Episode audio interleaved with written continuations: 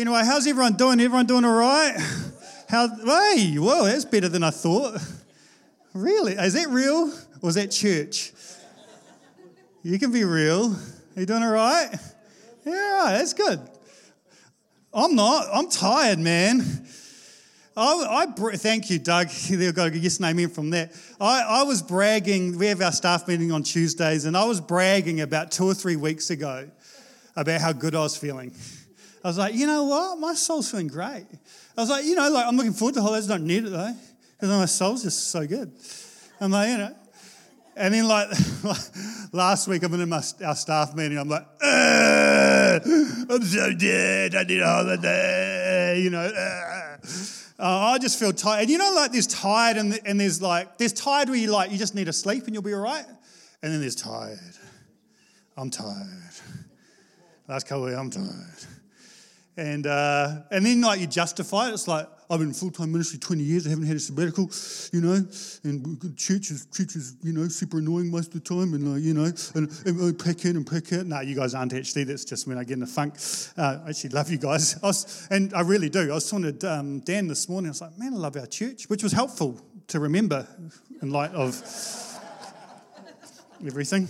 Um And so, yeah, there's that. And, you know, like when you get tired, like it's so easy to lose perspective, like I was just talking about just then. You know, you're just like, ah, oh, and you just can lose. That's why, uh, and it, I'm like, again, hopefully this is resonating for some of you. I'm like, you got the holidays coming up, but then you, when you're real tired, you're like, sheesh, I hope this holiday's enough.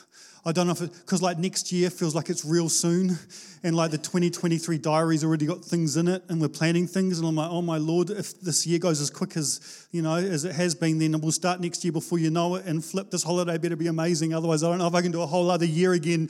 Jesus help me, you know, you start losing perspective, because it'll be fine, you know.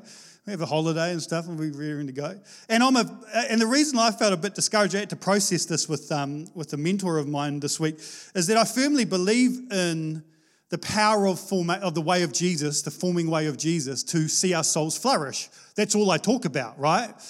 And so then it's like, well, that's nice, Harvey. It's clearly not working for you. I'm like, well, it's kind of worked until about two weeks ago. And then I just felt like, yeah, I actually probably need a break. And I think there is a psychology of the finish line coming where your body's like, oh, okay, now we can start to slow down a bit. And I'm like, no, not yet. We've got to get through the busiest patch, then we can slow down. And my body's like, nah, I'm slowing down. Ah, you know. But that's why I think it's so good to, and I like literally, I'm like, I've been in full-time ministry for twenty years without a sabbatical, without a private life of prayer and Sabbath rest, I would not be here today. So I do believe in the power of forming disciplines. Um, but it's okay to be human. And we're all vulnerable. And so I'm like feeling a bit whacked at the moment for all sorts of reasons. And it's like, but but then I'm like, man, I'm so glad we talked through the things we talked through. Because I need to sit under teaching around peace at this time of year. Charlotte beautifully talking about joy in the midst of all the crazy. And this morning I'm going to talk about hope. And I need this. Like I've been pre- I've been writing this like, oh, I need this. Because I'm like, when when you go, when you lose perspective, like you got to distill things down to where your hope lies deep down. And what's hope? Hope, I love this. Hope is anticipating a future better than the present. That's hope. Eugen Moltmann, a, a famous um, Bible nerd, says it's anticipated joy. So like when you're feeling a bit tired and you're a bit weary, and some of you guys I know have had really tough years, we have to hold on to hope that there is a future that we can anticipate that's better than our, our present, because we are hope-based creatures. What we put our hope in, in terms of the future, directly uh, impacts and influences how we feel in the present. So if we have an anticipated joy, then we will feel differently today than if we have anticipated dread. Now, so because we are hope-based creatures, we're going to put our hope in something. It's a matter of where we put that hope, where that hope gets channeled. A massive um, amount of our hope, uh, you know, like if we put it in the wrong place, life can get depressing pretty quick when it doesn't deliver on that anticipated joy. Um, and so, like, these days, I think we live in a world where there's this, like, both equal amounts of despair and and disproportionate hope in our political system, right? Because it's like, how do we have a better future? If you don't have a framework for God and his kingdom, then the only hope you can put your... your so everyone goes bananas and is increasingly going bananas on that whole space. Now, there's it's got its place, but I don't think it's a wise place to put your entire hope in. Um, or our, our hope can be like, oh man, if I can get either wealthy or if I, you know, imagine that. Man, how good would that be? Like, I'm like, man, imagine going to the dentist and not stressing out. Yeah. Like, imagine your car broke down, it's all, gee, we've got money. Yeah. Like, I just can't even fathom that. But it's like, you know, but most of us can't. Some of you guys must be nice, must be very nice. Um, so like, so it's like we double down on like getting wealthy or successful. Like, oh man, I just I just hope I get that promotion or I become somebody, or we put our hope in some sort of power that we might be able to get, or some sort of fame maybe, social media, I don't know. And, and it puts this huge amount of pressure on ourselves to deliver on that anticipated future that will bring us joy. And most of it, friends, are pipe dreams. Or you do get those goals and you realize they do not satisfy. It's the whole book of Ecclesiastes. Yay! It's like, dude, where are you going to, you know, give us something here, man? Proverbs thirteen verse twelve says, hope deferred makes the heart sick, but when desire is fulfilled, it's a tree of life. I think there's a lot of sickness in the world in terms of people's hearts because hope has been put in the wrong places. Um, and with, I would argue that without Jesus, your hope is very vulnerable.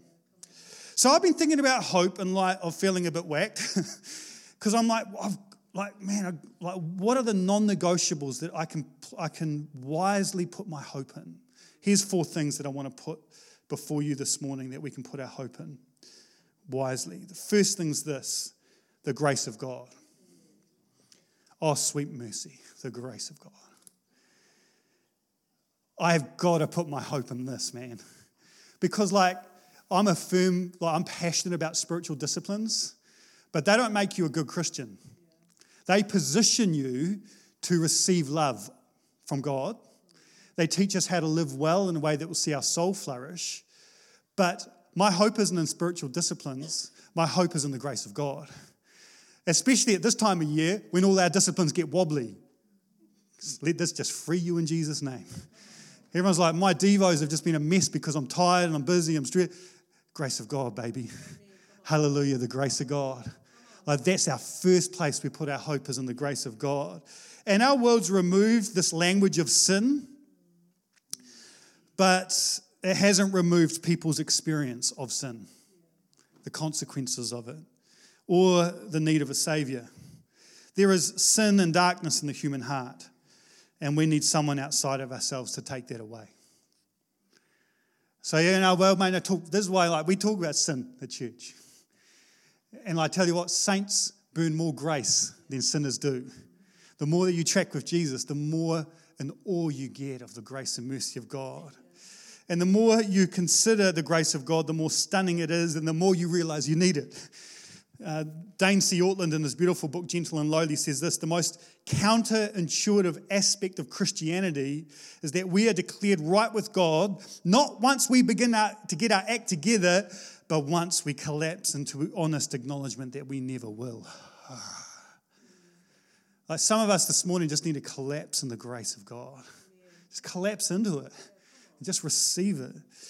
Ephesians two verse four to five says, because of his great love for us, God, who is rich in mercy, made us alive with Christ even when we're dead in our transgressions. It is by grace that you've been saved.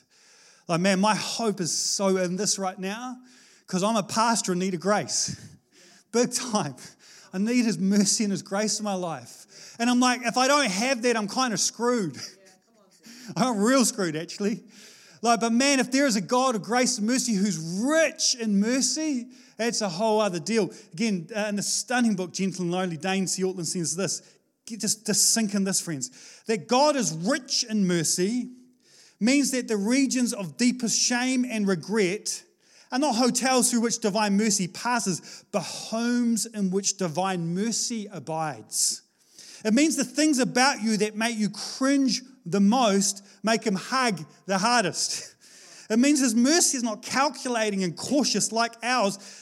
It's unrestrained. Like rich in mercy means unrestrained, floodlight, flood-like, sweeping, magnanimous, magnanimous. I haven't practiced it. Magnanimous. It means our haunting shame is not a problem for him, but the very thing he loves most to work with. It means our sins do not cause his love to take a hit. Our sins causes love to surge forward all the more. It means on that day when we stand before him quietly, unhurriedly, we will weep with relief, shocked at how impoverished a view of his mercy-rich heart we had. It's rich in mercy. It's scandalous. It's greater than you could ever imagine. It is, it's, it is truly scandalous, the grace of God. Jesus has come to move us from a place of guilt and fear to a place of grace and freedom. Hallelujah. And I just want to spend my life banging that drum. God, like honestly, if I could just stand before every one of you, I just want to somehow get this in your soul. God wants to move you from a place of guilt and fear to a place of grace and freedom. That you live from a place of grace and freedom. And therefore, my hope is built on nothing less than Jesus' blood and righteousness. I dare not trust the sweetest frame, but I wholly lean on Jesus' name. It's the only place I can go, is the grace of God. And so if hope is anticipating a future that's better than the present, then here's my hope that I can take communion this morning and I can leave out with a soul that's pure and unblemished because the blood of Jesus has done what Jesus promised the blood of Jesus would do. Remove everything that's broken in me as far as the east is from the west. And I'm going to get dirty and messy over the coming week because we live in a, in a fallen world and it's hard to stay clean when you live in a sewer. But next week, we're not going to take communion. But in about a month's time, we're going to get back and take communion. But I tell you what, I'm going to keep running. I'm going to, every day, Lord, just I need your grace and mercy. I'm putting my hope that you are the God who can cleanse my soul. And so I have a, a, a hope. And so this morning, friends, do not lose hope in the grace of God's power to cleanse you this morning. Collapse into it afresh this morning. Our sin, oh, the bliss of this glorious sin. of this glorious thought. Our sin, not in part, but the whole, is nailed to that cross, and I bear it no more. Praise the Lord. Praise the Lord of my soul. We're going to take, we're going to finish with communion this morning because first and foremost, we've got to put our hope in the grace and mercy of God. I need it this morning. I don't know about you. I need the grace and mercy of God. And we're going to have people at every station, some of our elders of our church. And, and as you take communion this morning, for every one of you, they're going to place a hand on your shoulder and they're going to say to you these words, "You are forgiven. Be at peace." And I pray that sinks deep into your soul this morning. You're forgiven. We're going to bring it all to the Lord this morning. I put my hope in the grace of God. Second thing is I'm going to put my hope in the forming work of God. You get to, you get to the end of the year and it's like, oh, again, I've been a bit grumpy. Jen's out the kids, thank you, Jesus. I've been a bit grumpy with the kids and with my wife and, you know, in general, just about all that. And it's like, oh, I, yeah, I've been working hard, Jesus, to try and become a bit more like you, and a little bit discouraged about where I'm at right now. You know, I also feel like that from time to time. I'm like, man, I've got to, I've got to keep putting my hope in the forming work of God, because my hope isn't a God who loves me just as I am, but a God who loves me too much to leave me there.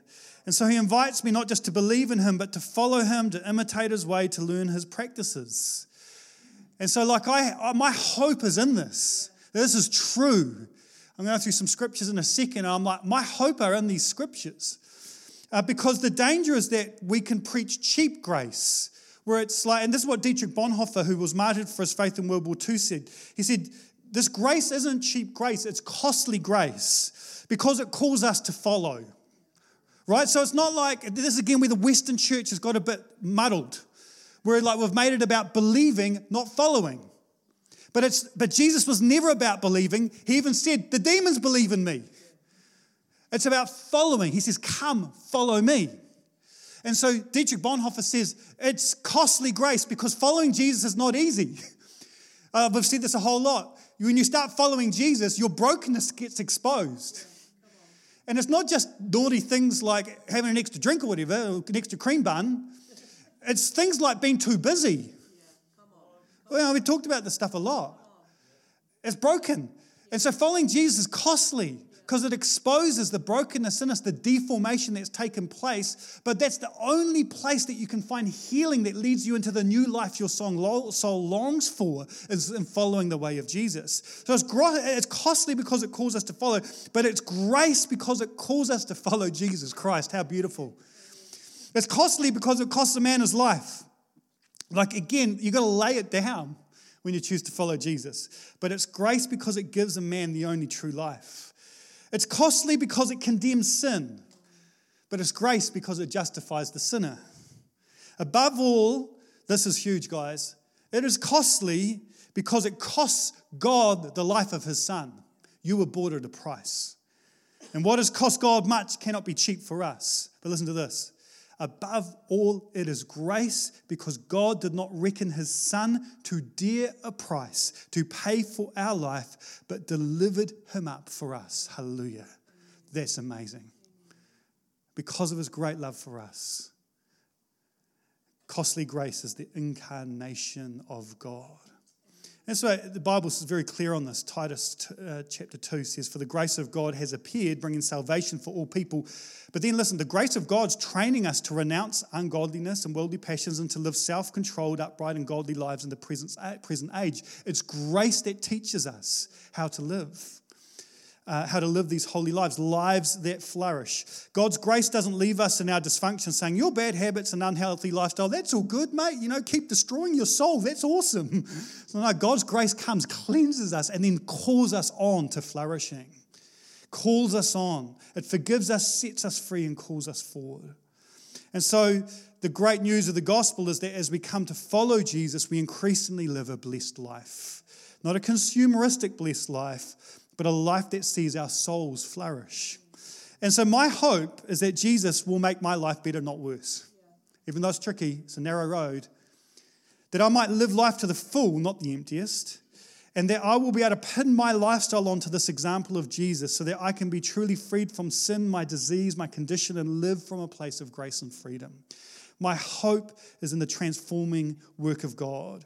First Timothy four verse seven, train yourself for godliness. Romans twelve, do not be conformed to this world, but be transformed by the renewing of your mind. Second Corinthians three, and we all with unveiled faces behold the glory of God. We are being transformed into the same image from one degree of glory to another. We're being transformed, the Bible says, from glory to glory as we choose to follow him. But here's the thing that's super irritating about God's forming work is that it's slow. Oh, this is again why I'm a bit frustrated at the end of the year, hoping that I'll just be like, you know, you know, feng shuiing my way through this bad boy, carrying the peace of God and like just being a non-anxious presence instead of being grumpy and yelling at the kids after every other day, you know. And it's like, it's slow.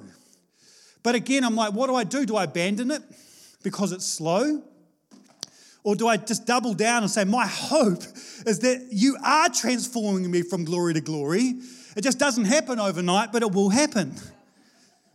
It re- requires, as Eugene Peterson said, a long obedience in the same direction. It's slower than I would like. And here's the thing, it's tough for us to see the fruit of our dedication to Jesus from just this time last year. You know, like I want you to just think back over your year. Like, are you different in terms of like you've become a little bit more like Jesus? I reckon that's just too tricky a question to ask just about. It's too short a time. It's important. This is why I think it's good over the holidays. Take a step back, reflect on your life and all the rest of it. It's, it's tricky to see the fruit, but it, you can see whether there has been dedication. You can see whether there's been dedication to the way of Jesus or not. And here's the scary thing the enemy wants to do, is he wants to keep you cycling through the same year over and over and over again so that you're a twenty-year-old Christian who's really only one or two years mature in terms of the Jesus way. And I've met many Christians twenty or thirty years into the journey, but they haven't, they're not twenty or thirty year old Christians. They're one or two year old Christians that have been in church for thirty years. I'm like, man, I want to be that guy. I want to. So I don't know what, how much God's changed me over the last year, but I tell you what, I can tell, I, I know that I've been dedicated to the way of, I've been like choosing, I've been contending, I've been pressing in to take hold of that which Christ has taken hold of me. Like I'm, I'm I can, and I know that you guys, many of you guys are like, yeah, man, I, I look back in the year and I'm like, yep, I, I've been dedicated, I've been pressing in, I've been dedicated to the way of Jesus. And if you're sitting here going, oh, crap, maybe another year's just flowing past and I haven't, then don't let next year be the same story. Because while you can't see the forming work over the short term, you can see dedication over the short term. But what happens is you, when you look back over ten years, you can see the forming work. And I tell you what, I've had a few moments in the last couple of weeks where I've seen God's forming work in me, and it's been really encouraging. You know, someone gave me a backhanded compliment from our movement. Oh, man, you're way kinder than you were when you joined our movement ten years ago. I'll take it. I was like, I agree. I was a bit of a dick back then, you know, and it's like, I agree. And, you know, uh, you know, Facebook memories? I had this Facebook memory came up from like fifteen years ago, and it was like, no, nothing wrong with this little, it was a promo I did for an event that we're in. And there's nothing in the video itself that was like I was ashamed of or embarrassed about, but it just brought back memories of that time, and I could just see a whole, like all the work I hadn't done, which I have done since in terms of ego and in terms of all sorts of stuff. The Lord's done, has, has humbled and broken me in the best possible way since then. So I looked back and I was like, oh, thank goodness I'm not that guy anymore. And I just, and and like, you know, go back to that picture, Ramon, I'm like, I don't know, I was just Googling like kind eyes or something, you know. And the guy clearly smokes a pipe or something, again, no problem with that. But it's like, you know, fair bit of tobacco there. But I'm like, here's the reality. It's like, there's an eighty-year-old Sam in a hospital, a ninety-year-old maybe, Sam in a hospital bed, you know, forty, fifty years from now.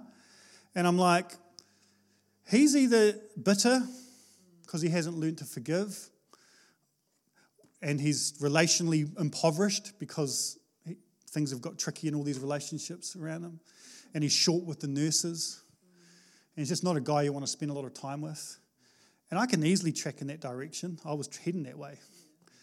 Or there's a Sam that's sitting in that hospital bed who's filled with patience and kindness, and he's just like a holy man because he's sat in the presence of God so long.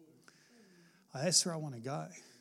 And like, guys, I know that some of you guys have gone through tricky years, have really tough years. Some of you have gone through real suffering and real grief.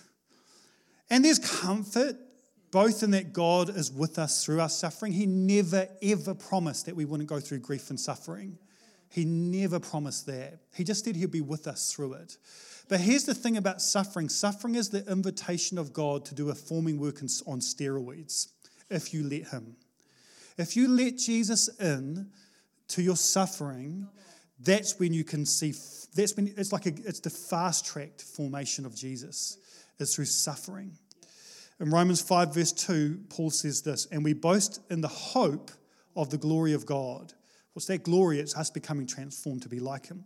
Not only so, but we also glory in our sufferings.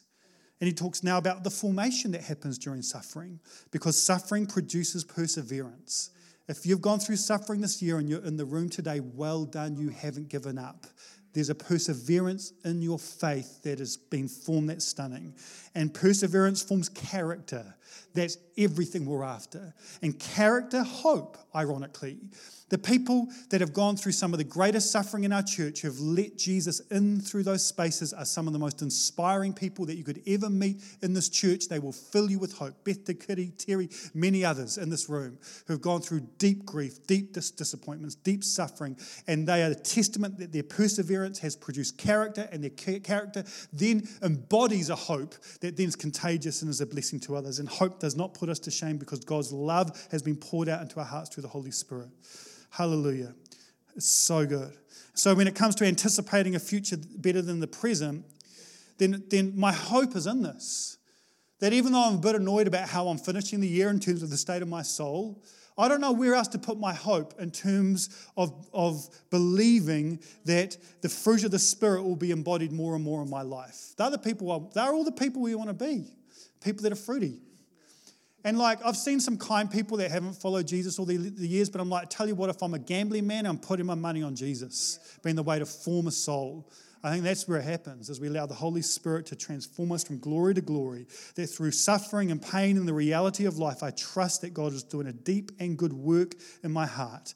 And so my hope is in the grace of God, and my hope is in his transforming work in my life, and I am not giving up with that hope. I'm a little bit annoyed about where I'm at, and I'm like, God, I wish it was quicker sometimes, but maybe not too quick because I don't want to go through some suffering, but whatever, man, if we can have a nice little learning, it would be great. But I'm like, I'm putting my hope that this is, like, as we go into next year, I'm not going to give up on these spiritual disciplines, and I'm going to keep fighting for my devos, even though it's a billion-dollar industry trying to distract me. And I'm going to keep fighting for Sabbath, even though I've been conditioned to keep going, put our identity and working. I'm going to keep fighting for these spiritual disciplines because I trust that that's how I'm formed. As I choose to walk the way of Jesus, I'm going to become more like him. So that's where I'm putting my hope. I'm going to speed up a little bit. The kingdom of God is where I'm thirdly putting my hope.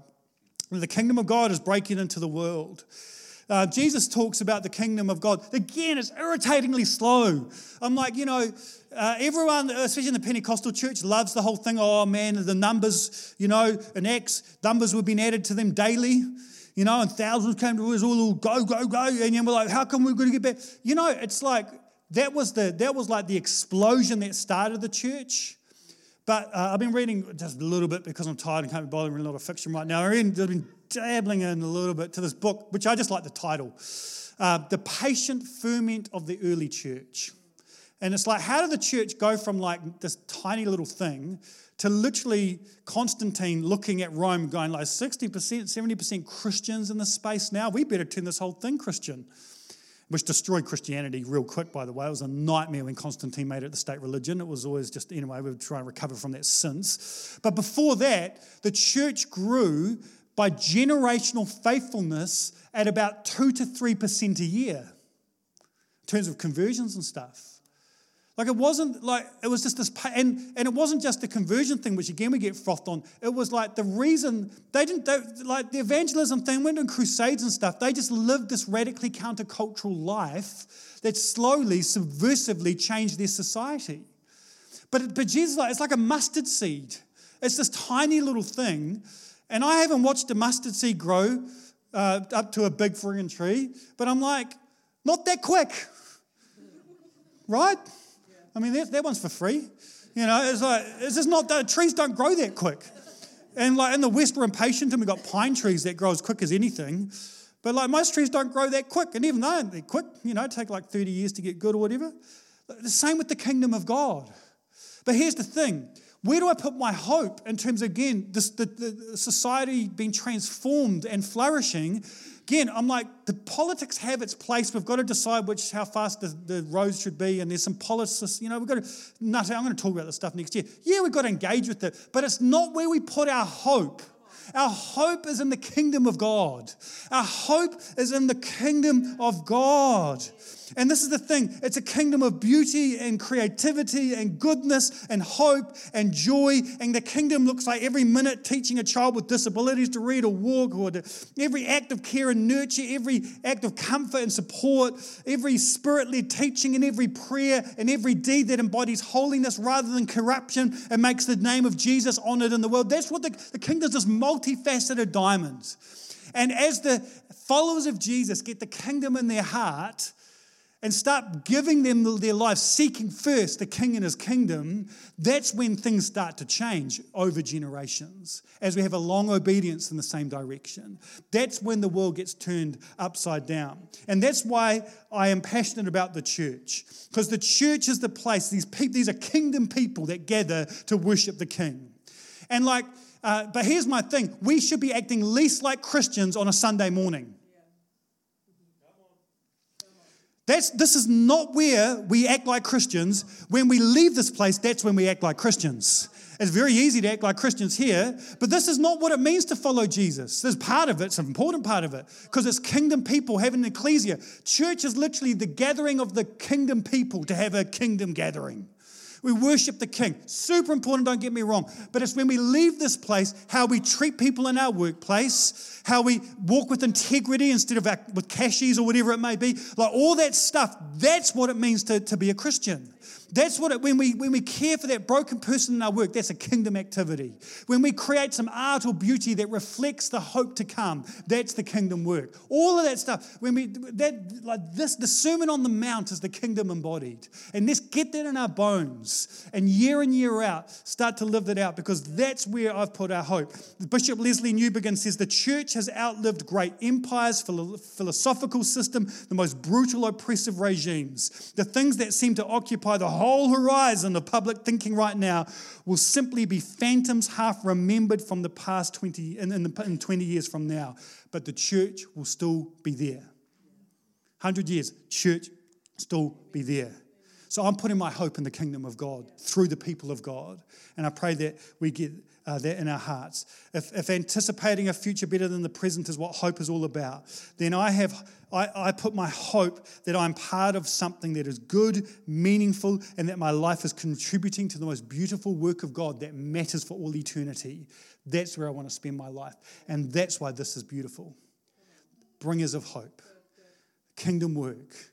I know. I know the supermarket's like five times more expensive than it was this time last year. Costly kingdom gifts. So beautiful. That we bring hope to others. Kingdom work, I love it. So we don't capitulate to our hope in political processes or parties or give into the secular vision that we, we of where we should spend our time and focus in our life. We give our life to seeking first his kingdom, and we wrestle with what it looks like to play our part in that kingdom work. That's where I'm putting my hope in terms of spending my life. And lastly, my hope is that he will return in glory, the return of the King. So we've got the grace of God, the forming work of God, the kingdom of God, and that he will return in glory. And this is why Advent's really important, because Advent is a time we look back to this to the reality that God promised that he would come, and he did in Jesus. Like all those prophecies in Isaiah and many of the other prophets, hundreds of them, that you can't just orchestrate. Jesus comes and fulfills. He steps, like how incredible, I'm going to talk about this next week in my little rant on love, but my, how incredible is it that he stepped into our world? What a God.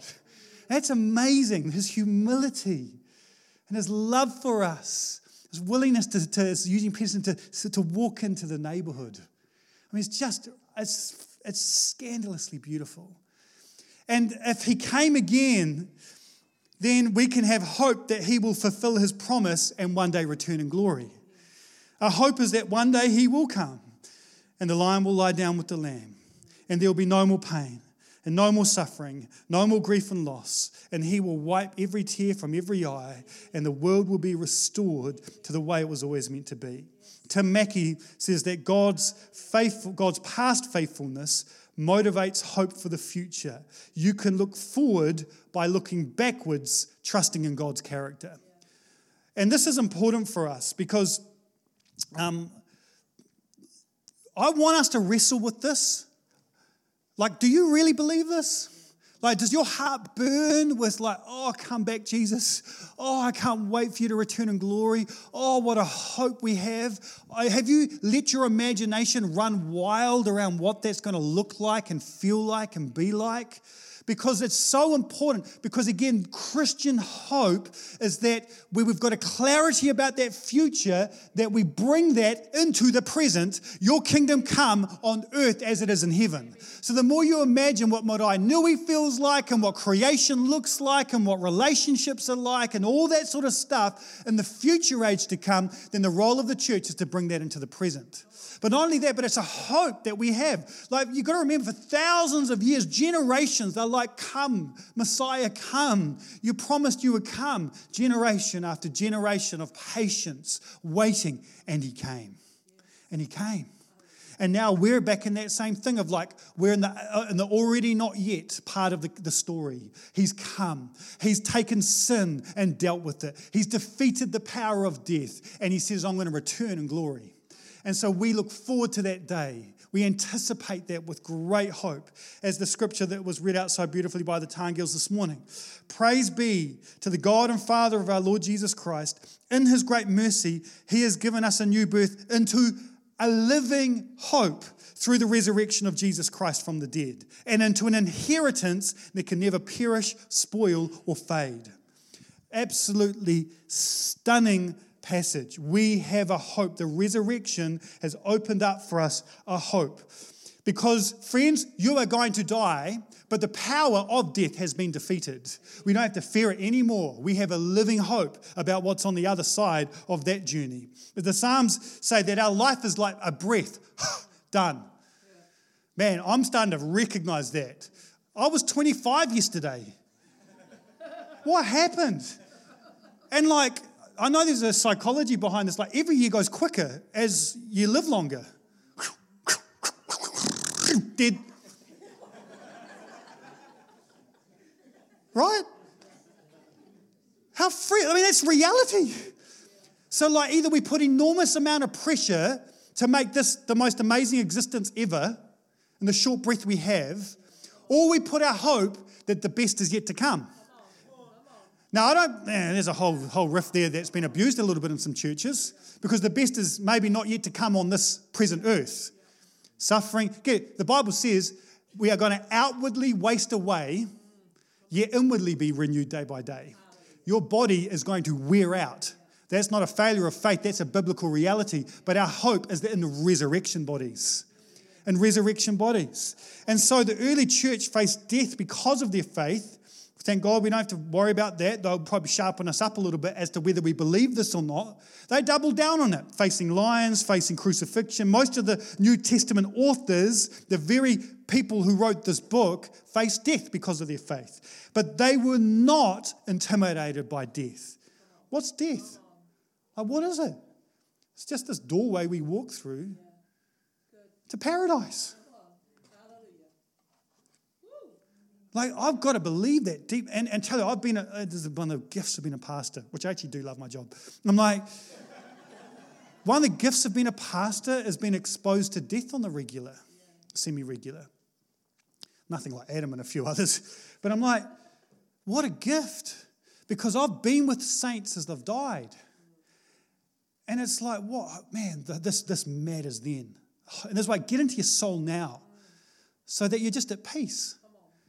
And I, like, what's death? I'm not intimidated by it. I can be with you. It's like, even whatever suffering you're going through, it's like, well, what is that? It's nothing. You know what the Bible calls it? The worst thing that you're going through? A light and momentary trouble. Yeah. If you get this context in your head, that life is a breath, and then we've just got, like, heaven on earth. It's like a light and momentary. This is like, my, their boss is absolutely hell. Light and momentary trouble. You know? In fact, I got no money this Christmas because I've not only got Christmas, I got a whole lot of birthdays in my family this year. Yeah, every year it just stresses me out. Light momentary trouble, you know. Like, if we get to get context here, therefore we don't lose heart.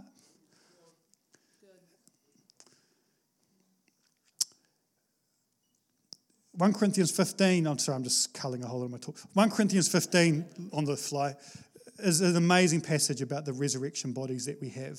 Jesus rises again with a physical body. He's like the prototype. The Bible says the first fruits. He had a physical body. First Corinthians fifteen is all about this physical body, this new physical body we're going to have one day.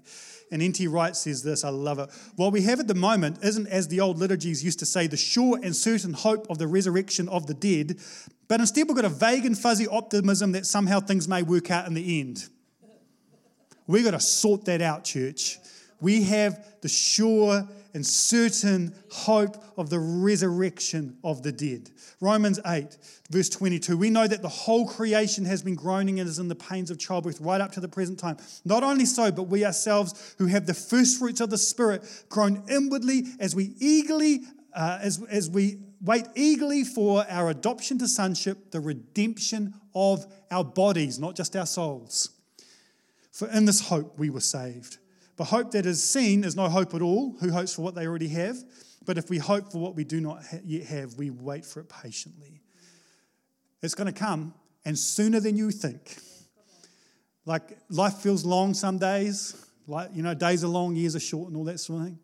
But I'm like, man, it's, it's a breath, according to the psalmist. It's so true. So I'm like, man, I've been doing some work mentally on anticipating that resurrection body. Can't wait. It's going to be a good body. I've been doing some work on that age to come, because it's like, I don't have the fear of missing out. A lot of the time I've got the joy of missing out. You know why? Because instead of YOLO, I'm like YOLT. Instead of you only live once, well, that's not true biblically. You only live twice. So I'm looking. I'm putting a lot of eggs in the basket of that age to come that the Bible says there's a reward when you choose to sacrifice for the things of the kingdom. And so I'm like, man, I'm looking forward to the first hundred years of six foot and offshore. Seriously.